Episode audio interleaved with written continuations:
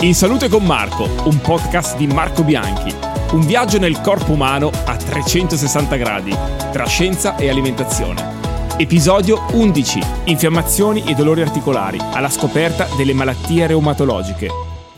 Benvenuti a un nuovo appuntamento di In Salute con Marco e finalmente in questo podcast diamo anche un volto a due amiche, qua ce n'è una però sono due, eh, che collaborano ormai da tempo anche per il mio blog. Eh, sono qua in eh, compagnia insomma della dottoressa facciamo le cose fatte bene, Marta Riva, che sei responsabile della reumatologia Humanitas Gavazzeni, è giusto? Sì, giustissimo. Da un anno e mezzo io con la mia collega Valentina Varisco abbiamo aperto un servizio di reumatologia in Humanitas appunto a Bergamo, in Gavazzeni. Ma scusami, e, e, e cosa sono? Cosa fate lì dentro? Facciamo Andiamo. le reumatologhe. E cosa vuol dire fare la reumatologa? Curiamo i malati reumatici ah. e mi dirai. E no, qua voglio approfondire subito allora, perché guarda che è un argomento molto caldo questo della mia community. Eh? L'ho affrontato diverse volte, ma mai con le competenze giuste. Nel blog qualcosa abbiamo accennato, eh, però oggi è arrivato il momento proprio di approfondire tutto, tutto. Quindi ce la chiacchieriamo. Che dici? Direi di sì. E me la racconti un po'. Io ho butto giù due o tre domande per non eh, uscire, insomma, perché sennò sono un chiacchierone e vado oltre. Eh, quindi, intanto, cosa sono le malattie proprio reumatologiche? Allora, sono malattie che hanno due caratteristiche principali, il dolore e l'infiammazione. Che bello. Bellissimo. E sono presenti nelle varie patologie reumatiche in uh, variabilità, con, in variabile percentuale. Sono malattie che interessano prevalentemente le articolazioni, ma non solo, perché sono malattie sistemiche, quindi interessano anche tutto l'organismo e possono colpire altri organi, possono colpire il polmone, la pelle, il rene, insomma interessare un po' tutto l'organismo. Eh, la caratteristica di queste malattie è che hanno una predilizione per il sesso femminile, non sono malattie ereditarie ma hanno una predisposizione familiare. C'è il grosso gruppo delle malattie reumatologiche a carattere infiammatorio, caratterizzate da un disturbo autoimmune dove ritroviamo le artriti, le connettiviti, ad esempio le vasculiti o il lupus. Poi abbiamo altri diciamo, gruppi di malattie, magari eh, ad esempio l'artrosi che è dovuta ad alterazioni della cartilagine, malattie eh, dovute ad alterazioni del metabolismo osseo, l'osteoporosi, la malattia di Paget che magari è meno conosciuta, o malattie che hanno come caratteristica un dolore diffuso, un dolore muscoloscheletrico diffuso, ma che non hanno una componente infiammatoria alla base. Quindi le dividiamo in malattie articolari pure o malattie sistemiche dove non è coinvolta solo l'articolazione. Ma come parli bene Marta, complimenti, Beh, mi piace, guarda, didascalica, cioè precisa. Allora però vediamo se rispondiamo anche a questa domanda. Campanello d'allarme, immagino ce ne siano, e a cosa dobbiamo prestare attenzione? Insomma? Allora, ci sono fin troppi sintomi eh. nelle malattie reumatologiche, sono veramente tanti e spesso questi confondono e portano anche a un ritardo nel sospetto diagnostico. Quindi bisogna stare attenti ad alcuni sintomi preferenzialmente. Sicuramente il dolore, un dolore che può essere presente anche a riposo, che è accompagnato da gonfiore di una, di una o più articolazioni e anche da una rigidità articolare ma di lunga durata, di almeno 30 minuti. Bisogna stare attenti se si soffre di mal di schiena, un mal di schiena presente o di notte o soprattutto al mattino possono essere presenti anche delle macchie particolari sulla pelle ah. che compaiono dopo l'esposizione solare, quindi questo è un campanello d'allarme importante. Se si soffre di secchezza agli occhi, secchezza alla bocca, come se si avesse la sabbia costante. Sì, sono parecchi, sì. Ma tutti insieme no, o singolarmente? No, sono sono vari campanelli, sì, possono essere singoli o... Poi c'è un altro campanello molto frequente e diffuso che è il fenomeno di Raynaud che è il fenomeno in cui... Quello le... soffrivo anche delle mani viola, delle dita Ma, viola. Sì, delle dita delle mani bianche e fredde eh, sì, che sì, diventano sì. cianotiche con l'esposizione alle basse temperature. Eh. Questo è molto frequente non solo nelle donne ma anche un po' negli uomini e poi bisogna anche prestare attenzione se si soffre di dolori particolari, appunto di, a carattere, come ho detto, infiammatorio, in corso di altre patologie come malattie infiammatorie dell'intestino, malattie infiammatorie dell'occhio tipo l'uveite o se si ha la psoriasi, oppure se c'è familiarità per queste malattie. Ne avete da lavorare Quindi ne due, abbiamo eh? tantissimo, abbiamo tantissimo. E siete soltanto voi due sole lì dentro? Solo noi due per ora. Urca, ragazzi. Per ora. Eh, qua ce n'è de... da aumentare però lo staff. Eh, senti però, eh, Marta, ma c'è un, un identikit tipo del paziente, insomma, mm, classico che puoi avere? Sì, allora, mm, c'è il paziente tipo. Diciamo che erroneamente molti pensano ancora che le malattie reumatiche affliggano più gli anziani. Invece, Invece? Le, no, le No. malattie reumatiche esordiscono in età giovane adulta e soprattutto sono presenti nelle donne. Perché? Perché? Perché la donna ha un sistema Sono più immunitario. belle, sì, no? quello sì. Sono più gentili. Eh. Perché la donna ha un sistema immunitario un po' diverso da quello dell'uomo. Ok. Eh, abbiamo visto nelle infezioni anche evolutivamente che è un sistema immunitario che eh, risponde meglio alle infezioni, che protegge di più, però è pe- eh, ha meno tolleranza immunologica. Quindi la donna sviluppa più allergie e più malattie autoimmuni. E diciamo che nei nostri ambulatori tutti i giorni la paziente classica, la paziente tipo che si presenta è la giovane donna che soffre di dolori articolari o muscolari da alcuni mesi, che mh, descrive un malessere sistemico e che ha anche ogni tanto l'umore un po' depresso. Questa è il classica paziente tipo che ogni giorno si vede in ambulatorio.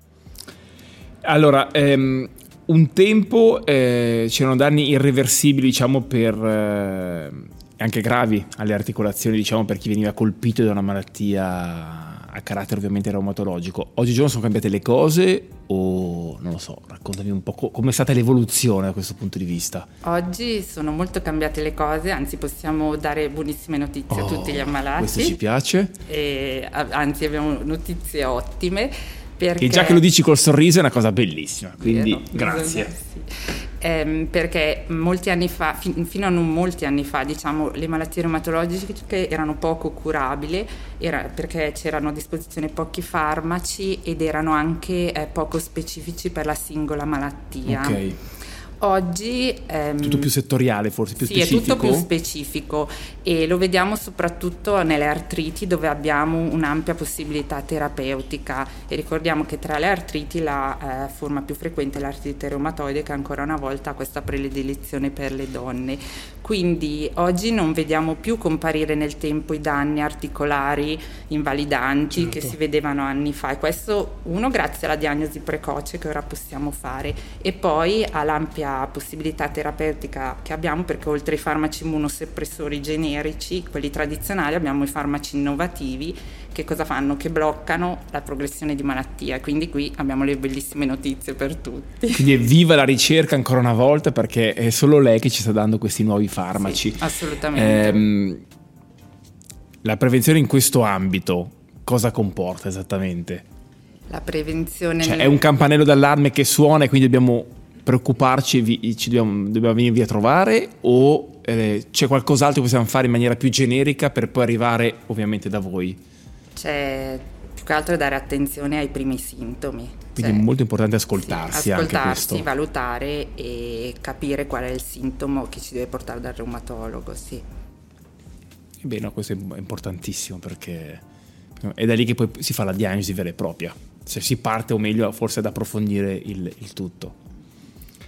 L'alimentazione può aiutarci in questo, questa è una curiosità, e poi soprattutto si parla anche di dieta antinfiammatoria, aiuta anche queste patologie.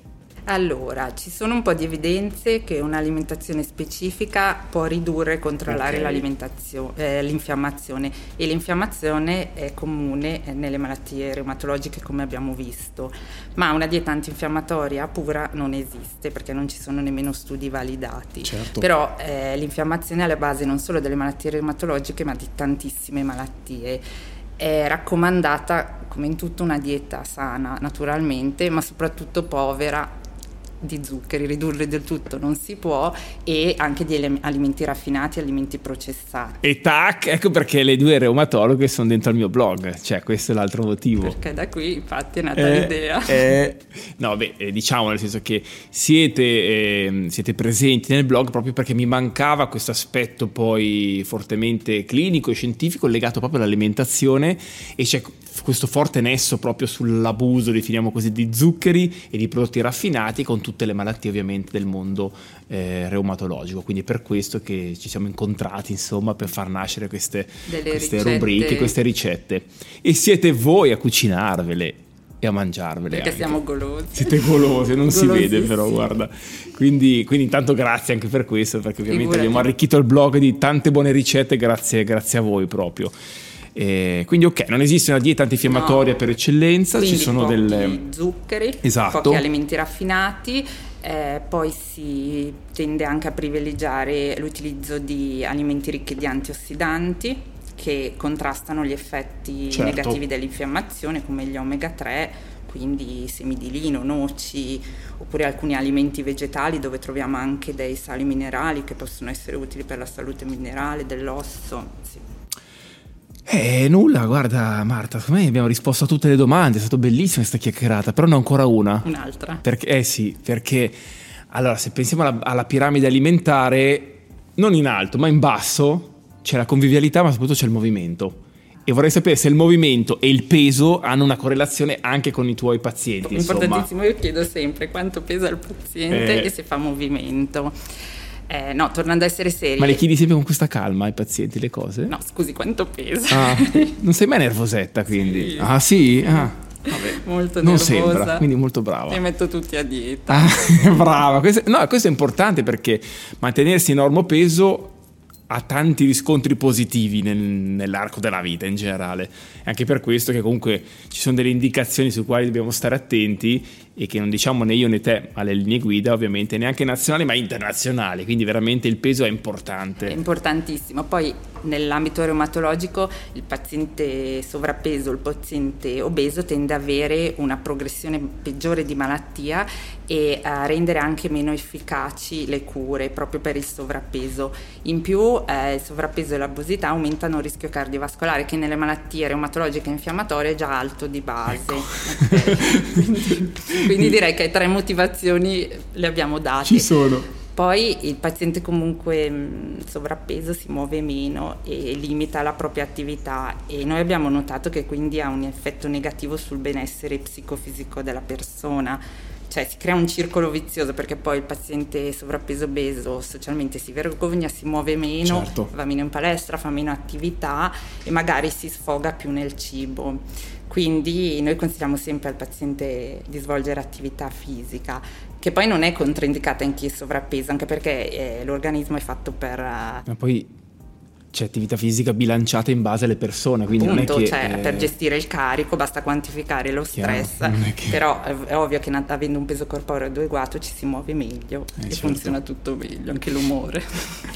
Guarda, con questo sorriso io ti ringrazio, ti, ti, ti, ti, saluto e soprattutto insomma rinnoviamo quindi tutti i nostri pazienti, speriamo sempre meno, ma mh, mm, non so quanto, come vada l'andazzo, a presentarsi appunto al reparto di reumatologia dell'ospedale Gavazzeni. Di Bergamo. Vengono, di Bergamo, certo. Così vengono a trovarvi. Vengono a trovarvi. E se poi hanno bisogno di Posso... cucinare, chiedono anche a me poi dopo. Perfetto. Ci, ci, rimbalziamo un po' la palla allora. Noi forniamo solo ricette dolci. Va bene, va bene. va bene, da grazie. Colose, allora. Appunto. Eh, grazie, grazie mille grazie Marta, mille. davvero. E noi ci vediamo alla prossima puntata di In Salute con Marco. In Salute con Marco è una produzione Realize Networks.